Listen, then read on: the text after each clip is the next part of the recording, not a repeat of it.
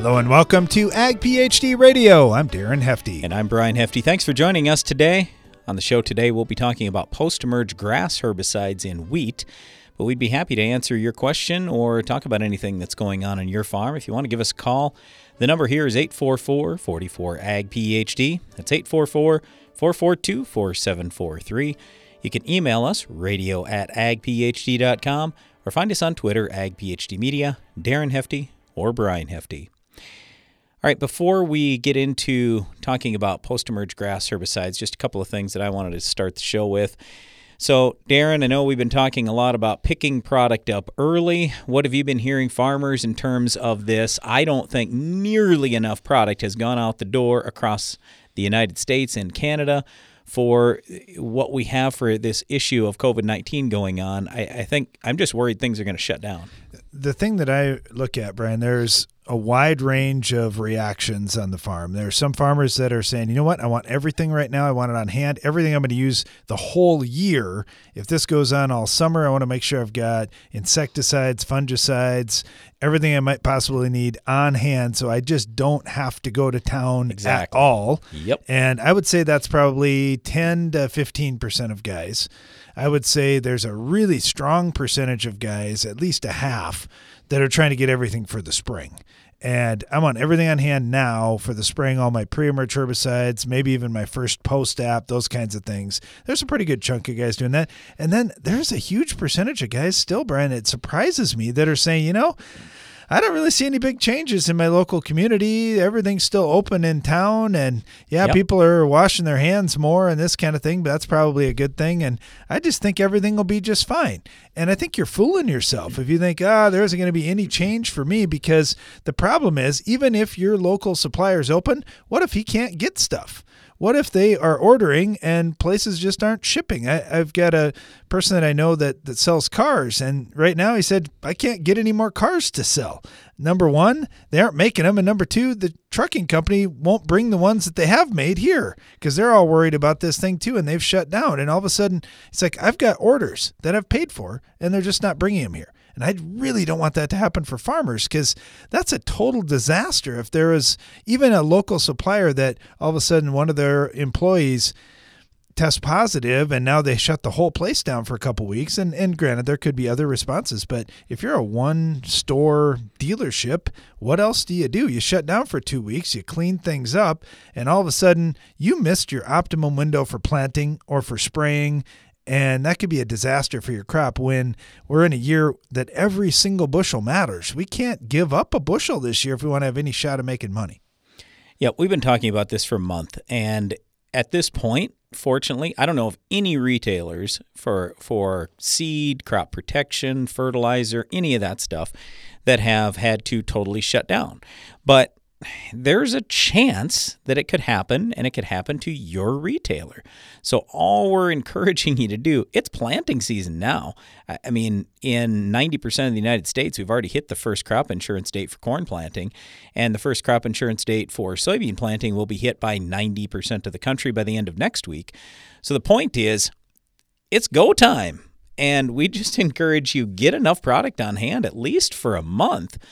Because if your local retailer does have to shut down, I mean, it's sure, it's not going to be permanent.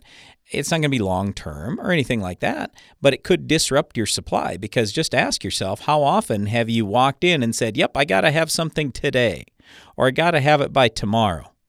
Don't let yourself get into that position. Our advice is, please get your stuff now, at least for the next month, if not even two. Most retailers are real good to work with in terms of returning stuff, seed and crop protection products especially. So have extra on hand so you're ready to go and you can operate, even if some other things are at least shut down temporarily. Hey, one other thing too, Brian, and, and this is one that, all right, picking up seed is one thing, and and having fuel and so forth. Most farms have got tanks to have fuel on hand. But one that I see people being a little short of is bulk liquid fertilizer storage for starter fertilizer, for example. So if you're planning on, all right, this is how I'm going to put my micros out, or this is how I'm going to get my seed off to a good early start, putting a little P and K or something, right, with the seed, or in a two by two, that's great. But you better be stocked up on that too. And I see too many farms, Brian, that have one day or two day supply. That's what they got a tank for. And they're counting on a supplier continuously being able to run uninterrupted, getting things to them in the busiest time of the year, which is a little crazy on a normal year. And you're really banking on that local supplier to come through, which, let's be fair, a lot of these ag retailers have people that are working twenty hours a day. Those guys are really pushing. We've got a lot of good people in agriculture, but still, you can't do that now with, with this whole COVID nineteen thing going on. You got to have enough space where you can go for a week at least, or maybe more. Now, as we're saying all this, we aren't trying to be alarmists. We don't need you get to, need to get you all panicked or anything else. Odds are pretty high. We don't have You're, that bunker built underneath right, the studio with right. five years worth of food and water. Right. Odds are pretty high. You're nervous enough about stuff already. All we're trying to help you do is get prepared. When you actually look at what some of the numbers are coming out, and for one, we believe it's our numbers are grossly misstated on how many people actually got this COVID thing. We'll find out once they've got all that antibody testing. But what they're finding over in Europe is that many, many more times uh, the number of people were actually infected, which tells you that the death rate is actually dramatically lower than what they're saying. Nevertheless, we don't I mean, we just want you to be prepared. So hopefully nothing bad ends up happening in your area and things don't have to shut down. But we do know this. If you can get your product, just stay isolated on your farm and not have to come in contact with anybody, you're in good shape. And in some cases, those are kind of the orders. And now, granted, we're in an essential industry. So in agriculture, for the most part, we're not going to get shut down. But nevertheless, we just encourage you, get your product on hand, get it on hand now, have it there ready to go, have everything set so you can operate just independently of everything else this spring, and then you should be in great shape. Our phone lines will be open throughout the show today at eight four four, four four, A G P H D. We welcome your calls and questions throughout. You can also email us, radio at agphd.com. We'll be right back after this. Hey, Adam. New drone? Not just any drone. I mounted a laser on it to take out weeds. Look out for that tree. And the power lines! Oh, it's heading for the house. There's a simpler way to protect spring wheat from weeds. Perfect Match Herbicide. The broadest spectrum weed and grass control in one product. Learn more at perfect match herbicide dot com. Always read and follow label directions. The laser. When it comes to my weed control, I know a head start can go a long way. That's why I spray early, so I can keep control all season long with the Roundup Ready Xtend crop system, the system that makes the difference. This is my field. Choose the Roundup Ready Xtend crop system for control of more weeds than any other soybean system. Featuring Xtendamax herbicide with vapor grip technology to manage tough-to-control weeds, including up to fourteen days of soil activity, along with the field-proven performance of Roundup Ready to Xtend soybeans. Now you have the right tools to extend your weed control and extend your yield with the system that makes the difference. Learn how you can put the system to work in your field when you visit roundup ready xtend dot com. Xtendamax is a restricted-use pesticide. Performance may vary. Always read and follow grain marketing and all other stewardship practices and pesticide label directions. Check local regulations for specific requirements in your state. Find your full potential and increase your bottom line with branded generic pesticides from Atticus, L L C. Atticus offers a vast portfolio of branded generic fungicides, herbicides, and insecticides for row crops. Atticus puts grassroots experience and common sense logic to work to make product selection easier and on your terms. Growers across the region count on Atticus for relevant and reliable products that deliver results every time. Ask your local retailer about Atticus products and visit atticus l l c dot com to learn more. For value-based solutions you can trust, turn to Atticus. Always read and follow label instructions.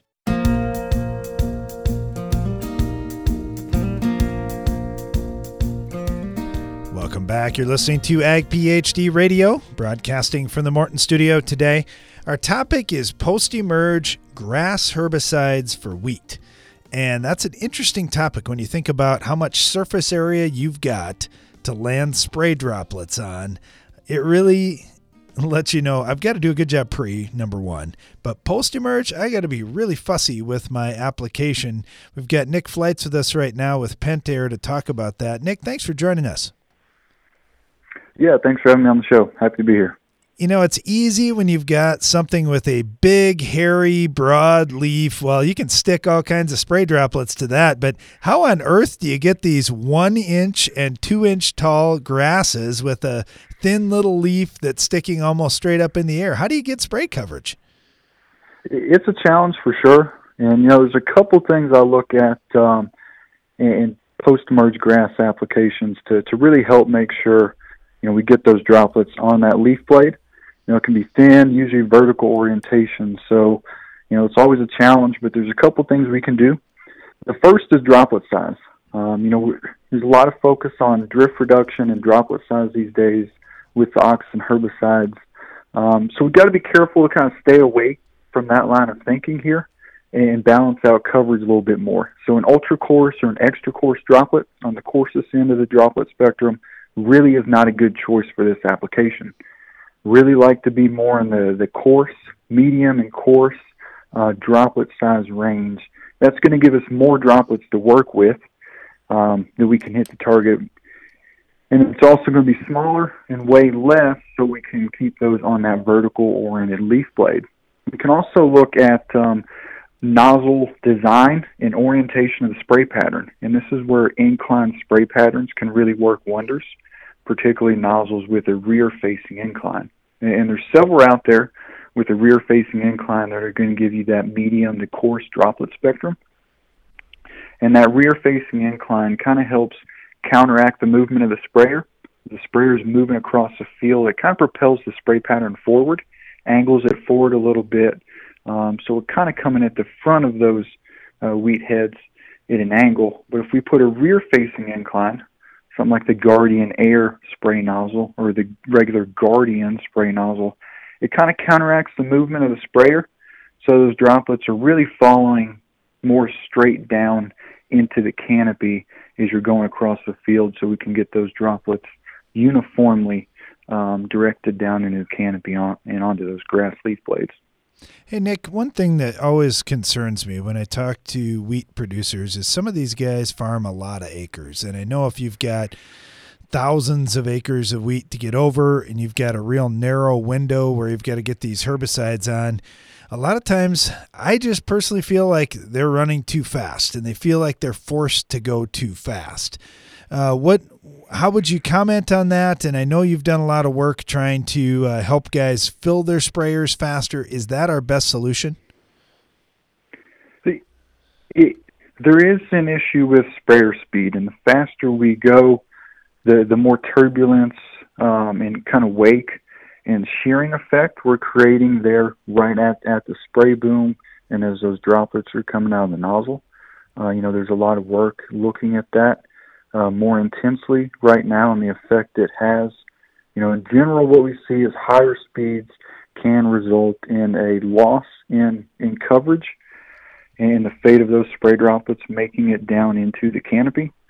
Some of that has to do with droplet size, higher pressures, uh, and smaller droplet sizes that can evaporate or drift before reaching the target. Um, some of it is just a higher wind shear as those droplets come out. Um, so one way to get around that is filling our sprayer faster. And if you look at the amount of time a sprayer is actually spraying, it's really only about forty to forty-five percent of the time when your sprayer is, is running, the engine is running, is you are you actually in the field spraying. A lot of that other time is either spent in transportation or in filling and mixing. So if we can take uh, some steps to promote a quicker filling and mixing with a better nurse trailer, transfer pumps, chemical reduction systems like the Clean Load Max and the Clean Load. Um, that can reduce the amount of time required to, to fill your sprayer and mix that product, and we can increase the percentage of time you're actually in the field spraying. And that's going to allow you to um, take a little more caution and care when you're actually in the field spraying, because you're not going to be so hard-pressed To, to get that application in, because you'll have more time that you're actually able to spray and less time filling. Talking with Nick Fleitz with Pentair. Great tips once again here, Nick. Thanks so much. Look forward to talking to you more as we head into the spray season. Thank you. We've got Jason Snell with us right now with Syngenta over in Minnesota. Jason, how are you doing? Not too bad. How are you guys? Pretty good. Pretty good. All right. We're talking about wheat and post-emerge grass herbicides. We've obviously got a fairly narrow window here. We want to hit these grasses small.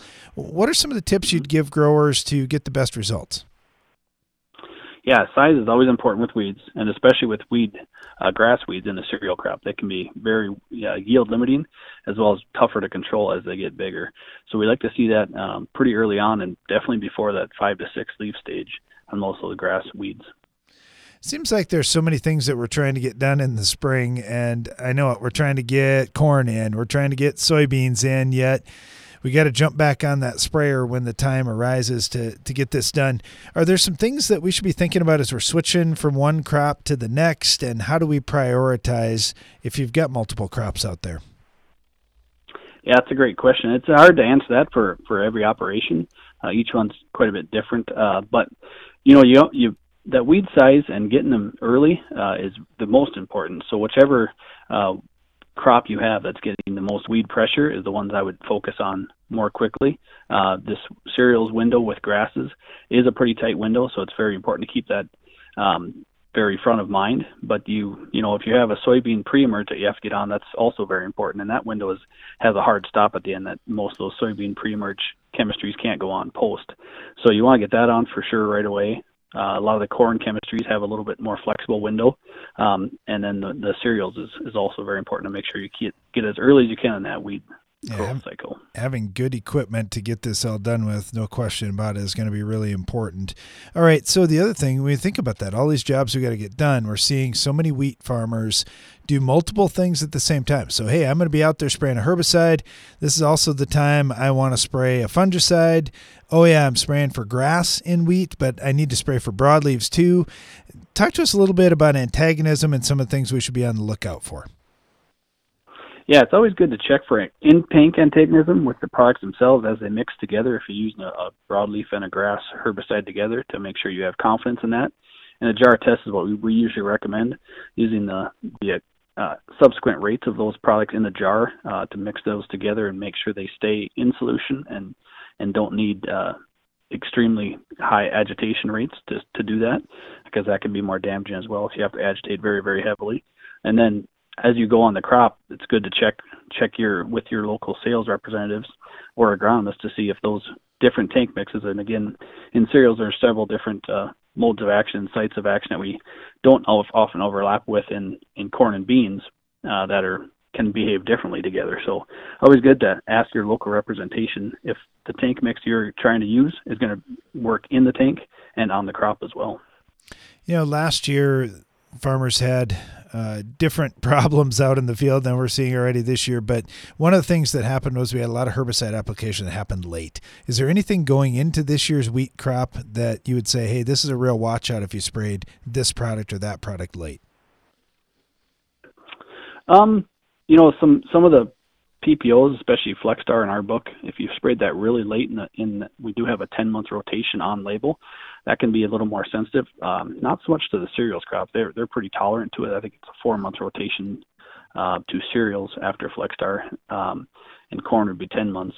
Uh, there are some other um, products that could have a little bit longer residual, but I think, again, the, the weed pressure is probably going to be extremely high this year, uh, especially with cover crop situations and maybe some fields that didn't get didn't get the attention that they normally would, whether they were prevented plant or or cover crop to plan to cover crop. There's going to be a, a different mix of weeds out there in those acres. Oh, and lots of them. You're absolutely right. We're talking with Jason Snell with Syngenta. Jason, thank you so much. Really appreciate having you on here. Good luck going into the spring. Thank you. You too. Talking about post-emerge grass herbicides for wheat and taking your calls and questions at eight four four, four four, A G P H D.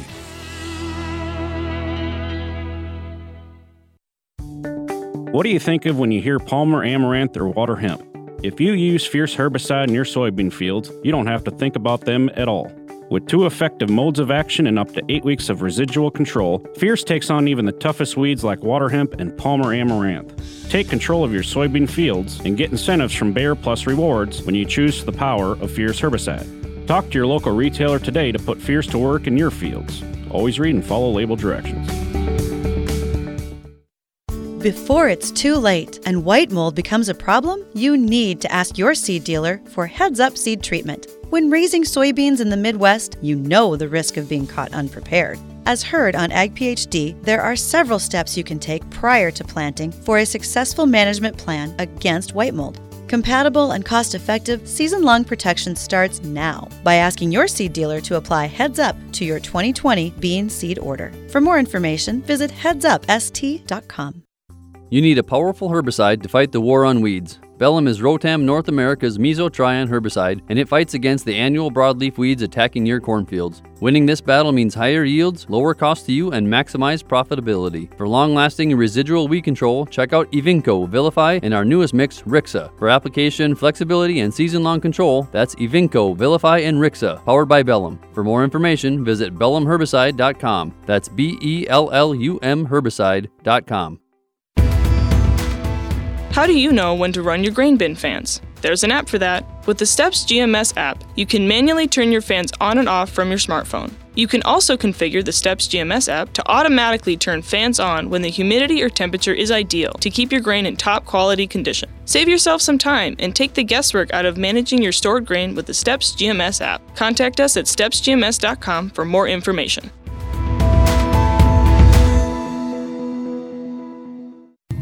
We planted early February, we have all good emergence. So far, we can't find any condition that the wheels haven't worked. I can just say that. Closing the seed trench behind the planter is essential to establishing yields in the fall. Introducing the Germinator closing wheel from Farm Shop M F G. Designed and built by a farmer who is tired of seeing poor stands because of uneven emergence, the Germinator is here to give your crop the strong start it needs for maximum yield. For more information, visit us at farm shop m f g dot com. You deserve to have a building that will last for generations. With more than one hundred ten years of experience and thousands of satisfied customers, Morton Buildings is the industry leader you can trust. Unlike other construction companies, you work with Morton Buildings craftsmen from conception to completion. There's no better time to buy. Lock in your new building for twenty twenty today. Contact your local Morton sales office or visit morton buildings dot com.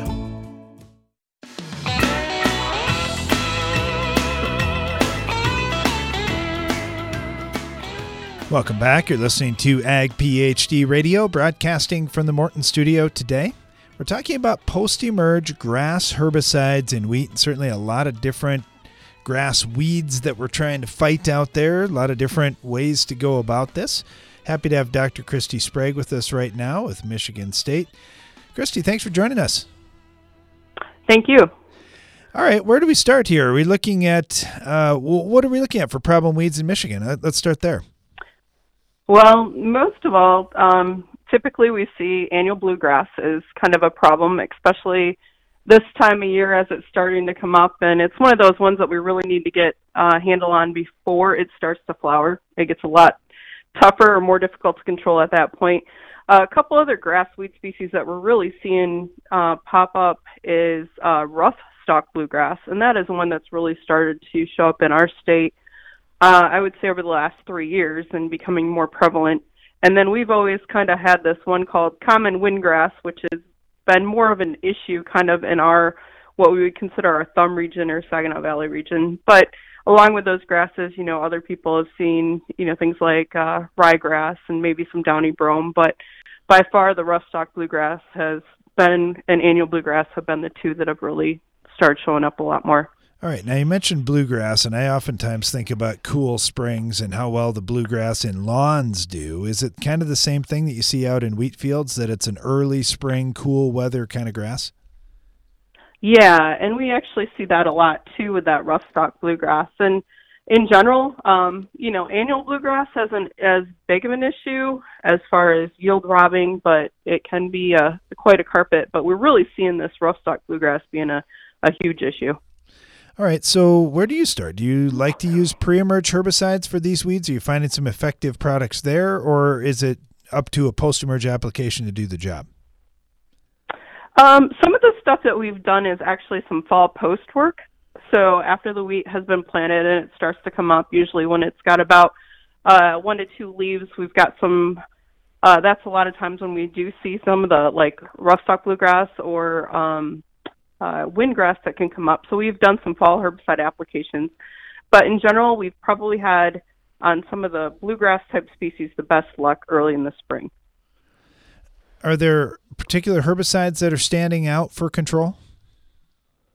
Yeah, when I kind of look at our um, suite of herbicides that we can tend to use in the kind of what I would call the north central region, our winter wheat region, or um, we're kind of limited in about three of them. Uh, there's Osprey, PowerFlex, H L, and also Axial Bold. And then there's also been a new release of Osprey Extra, which is uh, a new premix that we haven't looked at too much, but we'll be testing it this year. Excellent. You know, and we when we think about these post-emerge applications, timing is really, really critical. Are there certain times or, or sizes that you're seeing better control? You mentioned if we can get this annual bluegrass before flowering, that was going to be big. Are you targeting one to two inch tall grass, or, or where do you see most guys making the applications? Yeah, we really like to go out there when the grasses are about one to two inches tall. Um, one of the things that's always kind of tricky this time of year, especially where we're at in Michigan, is Um, trying to time that so we get some warm temperatures. We don't usually want to apply our herbicides on wheat when it's uh, too cool, especially when we're starting to see, you know, some temperatures that might dip below freezing. So it's kind of that uh, that trick of getting them early, but also making sure that they're actively growing. Coming out of twenty nineteen, we're expecting to see heavier weed pressure in our area. How about in Michigan? Are you looking for this to be a pretty pretty bad year for weeds? Yeah, I think really um, the mare's tail front this year is going to be huge, um, not only in, you know, a lot of our annual field crops like soybeans and corn, but I think we could also have it um, in some of our wheat fields, particularly if uh, things got planted a little bit later and maybe not as good of a stand. So that's another thing that guys probably want to think about is getting a good jump on some of those weeds like uh, mare's tail or horseweed. Yeah, a lot going on in the spring, no doubt, and a lot going on out in these wheat fields. We're talking with Doctor Christy Sprague with Michigan State. Christy, thank you so much. Really appreciate having you on today. Thank you. Let's head up to North Dakota. We got Doctor Joe Ikley with us with North Dakota State University. Joe, thanks for joining us. Yeah, thanks for having me on, guys. All right, we're talking post-emerge grass herbicides in wheat now, and just getting a little bit of a feel from farmers who've been talking to in recent weeks here from North Dakota, northwest Minnesota. A lot of guys talking like, you know, we may put some more wheat in. What are you hearing? Yes, that's, you know, generally what I've heard is, you know, wheat acres may be a little bit up. Um, you know, basically we're shifting, from my understanding, some corn acres into wheat. And, of course, dry edible beans and soybeans again. But with all the corn still out in the field, we're looking at other options for this year to try and avoid getting the, the I won't say failed harvest, really, really late harvest in twenty twenty-one. Yeah, it's been been interesting, to say the least, with some of the weather situations that we've had this year. Okay, so going into maybe wetter, cooler soils, are there certain weeds that are going to be tougher to fight this year that you'd expect to see more of?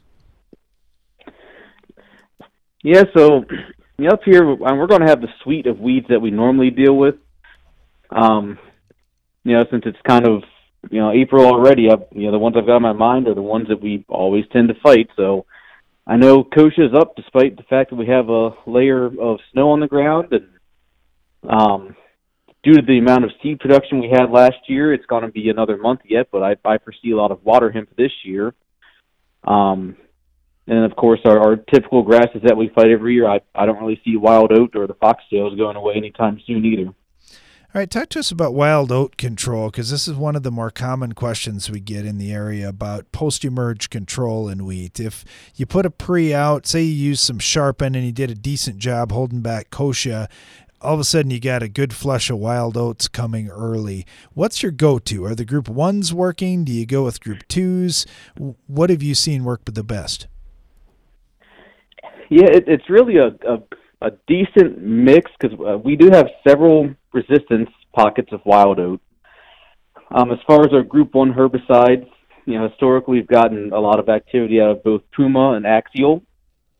And then, you know, our suite of Group two herbicides, you know, Everest, Gold Sky, Varro, seen activity out of those, but we also have a lot of resistance starting to pop up um, in those populations as well. So we, we only know of, you know, one or two populations that we have cross resistance to both group one and group two herbicides. Um, but really when we don't have resistance yet, the products I, I listed are really the ones we've had the, the best success with on wild oat. How about on the brome species, on downy brome, Japanese brome? Have they been tougher to fight? Have you got some different tools that are working well in North Dakota? They, those ones are always really tricky. And, and what we've seen, because that's, that's a big, becoming a bigger problem, I'll say the western two-thirds of the state, where we're primarily no-till. And really the best thing we can do for the bromes is to control them before we plant. So we can we still get a, quite a lot of activity out of glyphosate Um, prior to planting. If we do have brooms um, that get through our, our planting, and we have to try and control them post-emergence, you know, where we have the ability, we don't have a lot of um, clear field spring wheat, but we've seen some activity with Beyond. Otherwise, the, the best activity that we've seen really comes out of things like uh, Open Sky or Perfect Match, um, but it's It's kind of, uh, we can't really expect complete control with our post-emergence herbicides, at least what we've seen on the brome species in wheat. Yeah, I agree. It seems like those fall treatments, if we don't get those out there, we're able to get suppression in the spring, at least from what we've seen on our farm as well. It's it's a lot tougher in the spring. Talking with Joe Ikley up at North Dakota State University. And, and Joe, just one other question for you. When we're looking at, at getting down through that dense canopy in wheat, Do you, do you have any tips for guys? Is it just trying to spray earlier? Is that the main thing, or are you using more water, more pressure? I'd, I'd say all of the above. I mean, the, the best thing we can do for coverage is to spray earlier. If I were to put a growth stage on optimal, maybe three to five leaf wheat, simply because that's also when the, the weeds are smaller and, and better to control.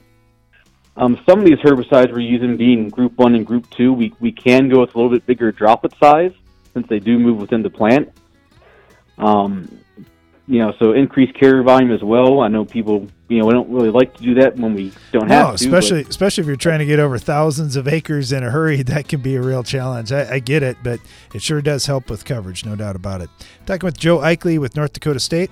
Thanks for being on, Joe. Really appreciate it. Stay tuned. Success isn't just about maintaining your operation, how you make out for the season, or how much you can get from each acre. It's about doing precisely what needs to be done to feed your crop and grow your legacy, all the way down to the last drop. AgroLiquid Precision Crop Nutrition. Apply less, expect more. Find a retailer at agroliquid dot com. What do you think of when you hear Palmer amaranth or water hemp? If you use Fierce herbicide in your soybean fields, you don't have to think about them at all. With two effective modes of action and up to eight weeks of residual control, Fierce takes on even the toughest weeds like water hemp and Palmer amaranth. Take control of your soybean fields and get incentives from Bayer Plus Rewards when you choose the power of Fierce herbicide. Talk to your local retailer today to put Fierce to work in your fields. Always read and follow label directions. Heat, drought, wind, hail, northern corn leaf blight, gray leaf spot. If your corn is under stress, you are too. Get Veltima fungicide, swift activity, with fast payback, an expanded application window. Makes life simple, and it's the secure choice, with powerful residual for visibly healthier corn. Swift, simple, secure. Veltima fungicide. Call your B A S F rep today. Always read and follow label directions. Veltima fungicide is not registered in all states. High-yield corn growers know that feeding the crop and soil are keys to maximizing yield potential. Nutex E D A and Reverb are specifically formulated to help manage limiting factors associated with today's farming conditions. Nutex E D A works within the plant to support nutrient mobility and utilization. Reverb focuses on the soil, providing beneficial trace elements which help condition the root zone for optimal microbial activity. Low use rates and superb tank mix compatibility make Nutex E D A and Reverb no-brainers in the high-yield grower toolbox. You're all set with the four by four turbo diesel truck.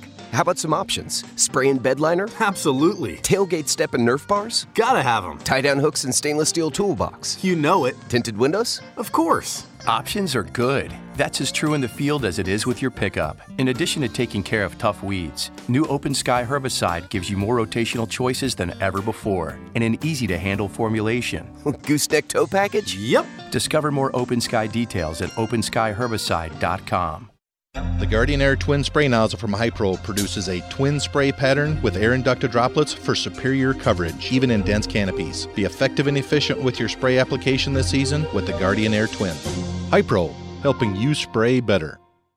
How much yield did you lose the moment you planted your seed? Introducing the Germinator Closing Wheel from Farm Shop M F G. Designed and built by a farmer tired of seeing yield loss from poor stands, the Germinator gives your crop the strong start it needs for maximum yield. Visit farm shop m f g dot com.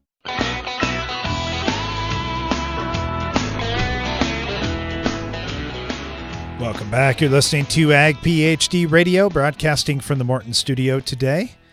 We're talking about post-emerge grass herbicides and wheat. I thought the discussion was pretty interesting so far. You've got to spray early. That's really important. And uh, I know a couple of our guests so far have said, well, if you get a pre out there, you, you don't have that much pressure coming later, and that would be the best thing, of course. And, and we also had mentioned with winter wheat, you definitely want to make sure you get those fall treatments out. Otherwise, in the spring, it's going to be difficult to get complete control. You're more shooting for suppression, but that still means you need to get out there because suppression is a lot better than letting the weeds go.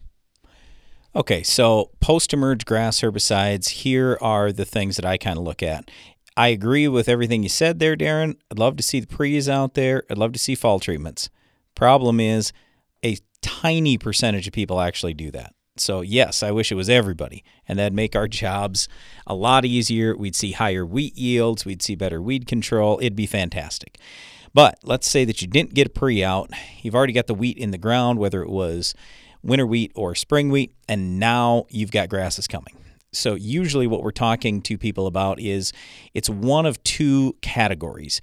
Either you've got the A C C A C E or you've got the A L S. So if you have A C C A C E or A L S-resistant grasses, then obviously you need to use the other one. But for A C C A C E, it's basically Axial. There's also Next Step. That's the old Discover. There is the old Puma out there, too. So if you're going to buy Axial Bold, that's a mixture of two different A C C A C Es. That's the old Puma and Axial together. Now, you can also switch over to A L S. The most popular A L S grass herbicide would be Everest three point oh for spring wheat. If you have winter wheat, then the most popular one is PowerFlex, and that can be found in Open Sky, for example, also in Gold Sky. With Gold Sky and Open Sky, well, then you've got different safeners in there, and then you actually could use it for spring wheat as well. The PowerFlex is limited to winter wheat. In terms of foxtails versus wild oats, I just say this. Wild oats is much more damaging to yield, so your threshold can be much, much lower before you decide, hey, I got to spray. If it's just foxtail, it's still terrible, but it does take more foxtail plants to harm yield than it does wild oat plants. In terms of the brome species, then you're typically talking about the PowerFlex. Also, there is Olympus and there's Outrider. That's the old Maverick.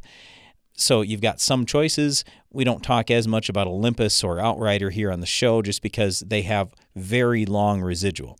There are some other products out there, too, that can be used, but those are the primary ones. Uh, I guess there's one other one that I would mention that I've gotten questions about that's in Husky Complete. There's an A L S grass killer that's called Varro. That's not too bad. I don't have a real big issue with that one, but just anytime you combine a grass killer with a broadleaf killer, understand that usually control is reduced. So if you're going to go out there with a Husky Complete or any type of tank mix, whether it's Gold Sky or whatever, anything where it's grass herbicide together with broadleaf herbicide, don't count on perfect control. Here again, that's why you want to use pre's. Or let's say you have an absolute disaster, just a ridiculous amount of grass out there, go spray a straight grass killer first, then come back a week or two later with the broadleaf killer. You'll just have much better control. And I realize it's another trip over the field. I'm not saying you have to do that in every field, but I am saying if you if you have bad fields, that's where you'd want to do it. All right, that's about all I got. Darren, anything else? I think you covered it well. Let's dive into the Ag PhD mailbag. Got a question from Dalen in Northeast North Dakota. He said, I'm wondering what would be some options for applying pre-plant and controlling, and here you're going to like this list, Brian, Canada thistle, kochia, and wild oats in wheat, barley, and Roundup Ready canola. He said, we're also switching from anhydrous, or considering switching from anhydrous to urea, wondering if you would expect to see any big differences in yield between the two. Okay, so wheat, barley, and Roundup Ready canola are all very different crops, so let's just talk about them real quickly. First of all, with Canada thistle, if I want to get Canada thistle and kochia control in wheat and barley, the product to use is post-emerge wide match. Pre-emerge, what I would suggest is sharpen at two ounces, and that can be used in both wheat and barley. If you want wild oat suppression in wheat, you can use Prepare. That would be our best suggestion. Only costs two or three dollars an acre, super cheap. So, but in terms of the broadleaves, Canada thistle and kochia sharpen, very, very good. Now, it's not perfect on Canada thistle, but it is ninety-nine plus percent on kochia if you're going to use two ounces. The downside to sharpen is going to cost you nine to ten bucks an acre. Okay, then we get to Roundup Ready canola. Trifluralin's about the only pre that you can use. So, I mean, it's uh, it's just it's tough in in canola. We just don't have many options for pre's. So trifluralin, I would do that. You'll have good activity on wild oats and kochia. You won't do very much for Canada thistle, though. Generally speaking, though, I'm not too worried about it. If you've got Roundup Ready canola, that's going to wipe out all your Canada thistle post-emerge and finish off all your wild oats post-emerge. So you you should be in pretty good shape. Okay, then in terms of the question. Oh, and, and, and the, oh, the other thing too, Brian, is a lot of things, and this is great that we've got multiple crops here, because that means you've got, if you've got a three crop rotation going on out there, you can target certain things in different crops. So you could say, hey, I've got a great option for the thistles when I can use the Roundup Ready canola, because I can use some Roundup out there and get down into that root system. Or maybe the timings of small grains allow you in the middle of the summer to get out there and hit those thistles at a different time of year. Sure. So there, there are things like that you can work on with your rotation. Oh, I should have mentioned too, with barley, since you can't use Prepare, if you said, boy, in the wild oats, what am I going to do with the barley? Don't get too worried about it. You could use Axial or Axial Bold post-emerge, but at least you could get the broadleafs under control pre-emerge in your barley. Okay, in terms of the anhydrous and urea thing, look, in our area here, we used to see a lot of anhydrous used. We used anhydrous ourselves for years and years. Loved it. I, I, the reason why I loved it is because I could get it out in the fall. We'd put it out right before freeze up. We'd plant our corn just as the ground thawed in the spring. We had almost zero nitrogen loss because the ground was frozen the entire time. So it worked out perfectly. But we don't really have that now, because a lot of the retailers around here have gone away from anhydrous, mainly because of cost and insurance and just overall liability. So getting rid of anhydrous, everybody's switching to either urea or liquid. I don't have any problem with urea. My only concern is if you spread it out on the surface of the soil and you don't have rain within forty-eight hours, now you're in trouble. So if you're going to be conventional till, no big deal. Spread your urea, work it in, you're fine. If you're no-till, you better have a stabilizer on there to prevent volatility. Otherwise, I would worry a lot, unless there is rain imminent. But otherwise, yeah, pound for pound, I I, I don't really care. Anhydrous, urea, liquid, um, I, I mean, they're all fine. All right, thanks for the questions, Dalen. Really appreciate that. Got a question from Cody in Minnesota. He said, you're talking about post-emerge grass herbicides and wheat, but I didn't hear you mention volunteer corn. We don't have a lot of wheat in our area, but we do have a little bit, and we've got a little volunteer corn we're expecting to see out in one particular field. Is there anything we could spray post-emerge to take it out? Okay, first of all, I re- I get about one question a year on volunteer corn control in wheat. Wheat usually chokes out volunteer corn, not a big deal, especially winter wheat. We we hardly ever see any volunteer corn there. In terms of products that are labeled, Next Step is, that's the old Discover. Also, Gold Sky, Open Sky, PowerFlex, all the ones that contain the active ingredient found in PowerFlex, they are labeled.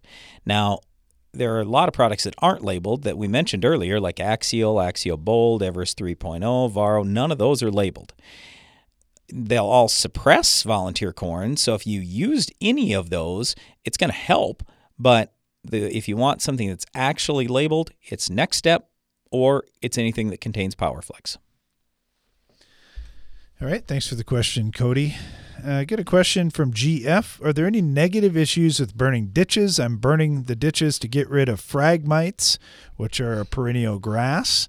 Just curious if you see any negatives. A couple of things I can think of. First of all, the fire could get away from you, so make sure you're very careful about that. And secondly, erosion. There could be a fair amount of erosion. Now, usually it doesn't happen because the grass comes back pretty quickly, but I'm just saying those are about the only big negatives. I Oh, and then the other thing would be burning off any fence posts that are wood. So be a little careful with all that. Listening to Ag PhD Radio. We'll be right back after this. Worried about glyphosate-resistant weeds and grasses in your corn? Unleash the power of new Impact Z herbicide and get the early post-application advantage you've been waiting for. Save three dollars per acre when you combine Impact Z with a qualifying insecticide purchase. Go to buy two save three dot com for details. buy two save three is a service mark, and Impact Z is a trademark owned by Amvac Chemical Corporation. All rights reserved. Impact Z is a restricted-use pesticide. Always read and follow label instructions. This is a seed bag. This bag is made of craft paper with a cellophane liner and provides nothing for seed growth. This is a seed bed. It was prepared with Case I H soil management tools. It optimizes everything from nutrient access to water infiltration to create the perfect environment for early, uniform emergence. Get to know why your seed bed drives productivity at case I H dot com slash soil management. Success isn't just about maintaining your operation, how you make out for the season, or how much you can get from each acre. It's about doing precisely what needs to be done to feed your crop and grow your legacy, all the way down to the last drop. AgroLiquid Precision Crop Nutrition. Apply less, expect more. Find a retailer at agroliquid dot com.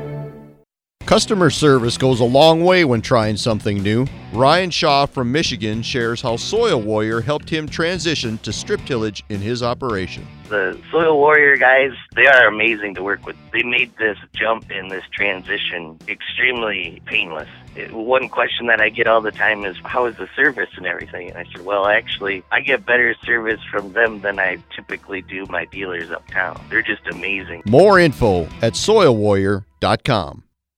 Your land is a legacy, a challenge from those who tended it before you to build on their foundations. At Corteva Agriscience, we understand what it means to be the stewards of a legacy. We embrace the challenge of building on the foundation of Dow AgroSciences to maintain your trust, to bring new solutions, to help you care for your land. See how we can help build your legacy at range and pasture dot com. Challenging field conditions often make harvest difficult. Can your corn head handle it? The G T S X ten corn head from Agra U S is a rugged, cost-effective alternative to heavier, more traditional heads. Constructed of durable, yet lightweight aluminum, the X ten puts less strain on your combine without losing harvest effectiveness. And it is forty percent lighter than traditional heads, reducing field compaction in those less than ideal conditions. For more information, give us a call at eight three three four A G R A U S.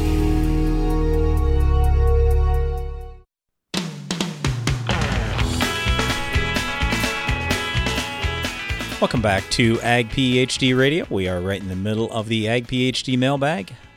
If you'd like to send us a question, it's radio at ag p h d dot com, or you can give us a call here at the Morton Studio, eight four four, four four, A G P H D.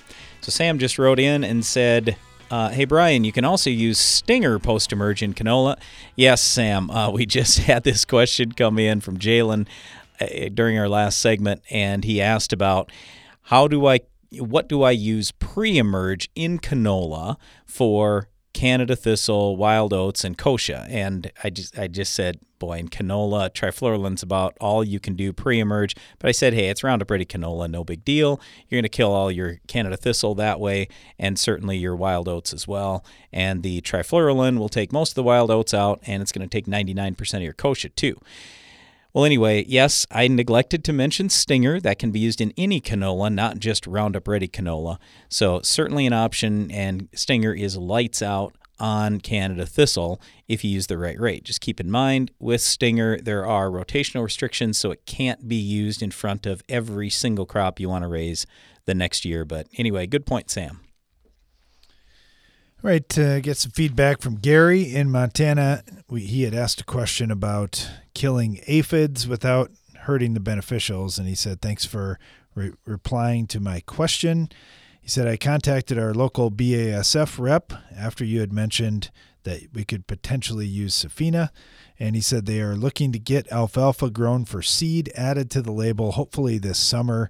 He said the product is supposed to be easy on pollinators, which is important to us because, of course, alfalfa seed is an insect pollinated crop. Hey, thanks, Gary. Really appreciate the feedback and glad glad you found a solution there for your challenge. Got one from Matthew here. He said, I got a quick question to for you. I've been to your last two workshops that you've hosted with Neil Kinsey, and Brian and Darren had mentioned that if we had questions over soil tests, we could send them their way for review or recommendations. I've got a grid sample set that I'd love them to take a look at. Is that offer still open? If so, where should I send those samples? Always. We talk about it all the time here on the show. Radio at ag p h d dot com. Just send us your soil tests. We would certainly be happy to take a look at those. All right. And speaking of soil tests, I've got a stack of them here for you, Brian. This happened to come along with that message from Matthew. Oh, so he actually did send it. Oh, yeah, did yes. you know that, or did you did you go, oh, was, hey, wait, here's well, all the stuff? I think that Janelle had mysteriously, uh, or maybe Alex, I'm not sure which one, stacked those two up together, and I didn't read the second one in the pile. So anyway, he said, here's the here's the samples. I, I ran these. These are in Kansas. And the biggest thing that I'm questioning is the calcium-magnesium imbalance.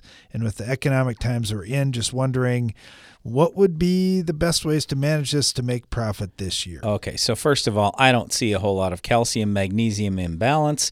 He's got a lot of fifteen magnesium. His cation exchange capacity is all over the board, nine up to twenty. So he's got, let's call it medium to heavy soil.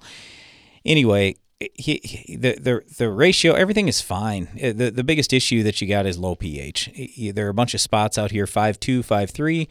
Apply lime there, and everything's going to be perfect in terms of this calcium-magnesium thing. That part doesn't worry me at all. He's a little bit low on potassium in a few spots in the threes, but not terrible. Phosphorus, definitely low. He's down in in the teens or less in a lot of cases, so absolutely needs some phosphorus. Boron is less than one part per million, need that. Copper's less than two parts per million, need that. Sulfur, really, really low, need that. A uh, lot of, let's call, let's see, eight to twenty-four parts per, or pounds, I should say, of sulfur out there. So sulfur's absolutely killing you right now. Phosphorus is hurting you right now. Low pH is hurting you right now. Boron, copper. Oh, and zinc too. Half a part per million on zinc. So, yep, got a bunch of things that you need, but calcium magnesium is not your big issue. All right, thanks, Matthew. Really appreciate the question. This one from Ron, and he said, we're setting up the planter for side dressing here. We've got coulters on the planter where we can put nitrogen and fertilizer or nitrogen and other fertilizers off to the side. He said currently yep. we're running four gallons of pop-up right in the furrow, and we're top dressing Ooh, later too much. with both nitrogen and fertilizer. My question is, what would be the safe distance off to the side of that coulter? I've got a neighbor with their rig set seven inches off the row, and I have people telling me two by two would be okay. Others say I should be four inches off the row if I'm using nitrogen. How far off the row should I be? Well, it all depends on how much nitrogen you want to put out there. If you want to put uh, one thousand pounds out there, yeah, seven inches. If you want to put fifty pounds or one hundred pounds, uh, well, fifty pounds, two by two is probably fine. When you start going one hundred, two hundred pounds, you know, just on one side of the row, yeah, I, I might say four inches. So it's really going to vary depending on soil moisture and what soil type you have. So the heavier your soil and the more moisture you have, then the closer you can be with that nitrogen. Just keep in mind, with the nitrogen, you get too much in one spot, and it is certainly possible that you can start burning roots off. So when you're putting it out at planting time, just keep in mind, you are going to have pretty fast root growth, and so you're going to have some little roots that are finding that nitrogen. Yeah, if you overdo it, that's that's what you're going to see. So I, I, I mean, I don't know how much, did he say how much he was going to put on? All he said was the four gallons of pop-up, right? Right. Yeah. So then, I don't know how much you're going to put on, but I would just say we've done a whole bunch of stuff at, let's call it forty gallons to the acre, two by two by two. So that's twenty gallons on each side. I, I'm not worried about that in medium to heavy soils in almost all cases. Uh, but I would say this four gallons of pop-up, that's most likely too much depending on what you're using. Now, if it's a low salt product, maybe. But even then, I like to blend it off with some water because four gallons is a pretty high rate. Usually, I'm going to say two or three gallons is about as far as I would want to go. And certainly, if it's a high salt product like ten thirty-four oh, that's it. All right. Thanks for the question. We appreciate that. Get this one from Brandon.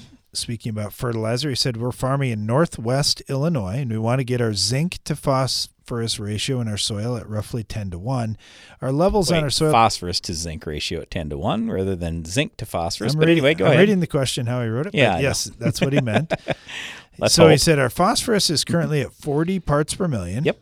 And our zinc is at one part per million. Yep. Our cation exchange capacity is about thirteen. I'm wondering, would thirty-five percent zinc at ten pounds in our dry mix be too much this spring with a soil warrior with coulters? So Ooh. banding ten pounds of a thirty-five percent zinc. So you got roughly three pounds of zinc in there? Yeah. I'm not real big on big time soil build programs in strip till. Now, I'm fine with soil build programs in strip till to some degree. But let's just talk about this. Uh, let's take a look at three hundred bushel corn, for example. three hundred bushel corn, zinc, you're going to use three quarters of a pound. Okay, so if you put out ten pounds, thirty-five percent, that means you got three and a half pounds. You just uh, do the simple math and you've got enough for five years. And that's not figuring grain removal. That's total removal of zinc. So you got five years. Would I do that? No, I would not. I would I would do a little bit, but to do that much, it's pushing it. Now, you can certainly try it, but here's what's going to happen to you. You've got your phosphorus out there in a broadcast, or, or I should say your your soil level is forty parts per million. You're going to, with your soil warrior, put out phosphorus, probably enough for crop removal this year, I'm guessing. He didn't say anything about that, right, Darren? He didn't say anything about crop removal, what he was going to no. put on for phosphorus. Nope. Okay, so here's where I'm going. You're going to put out probably crop removal, or at most, you're going to put out total removal, which for corn, crop removal is one hundred five pounds on three hundred bushel corn now, one hundred five pounds. Or one hundred fifty-three pounds if you start talking about total removal. So my point is this. You're going to put out one year's worth of phosphorus, and now you're going to put out five years' worth of zinc. So in that little band, you have really overdone it on the zinc, and most likely that's too much. It's it's beyond what you need to spend, I guess is where I'm going with this. So I don't have a big problem if you want to put out three to five pounds of zinc sulfate in that strip. Or if you want to put out ten pounds of zinc sulfate in the strip, that's fine, but you better put two or three years worth of phosphorus in that strip then too. Otherwise, you're going to get the ratio in the strip off. And you can't lower it real fast with the zinc because removal isn't much. I mean, look at what our removal is on phosphorus. one hundred five pounds grain removal, one hundred fifty-three pounds total removal on three hundred bushel corn. So you can take high levels of phosphorus down really fast. You can't do the same thing with zinc. So no, I think that's too much in a strip this year, especially if you do it in the spring. Thanks for the question, Brandon. Really appreciate that. Thanks to everyone who sent in questions today. Had a really fun time digging through some of the soil tests and fertility related questions as we get ready to put seed in the ground. Thanks for listening to our show today. Be sure to join us again each weekday for more Ag PhD Radio.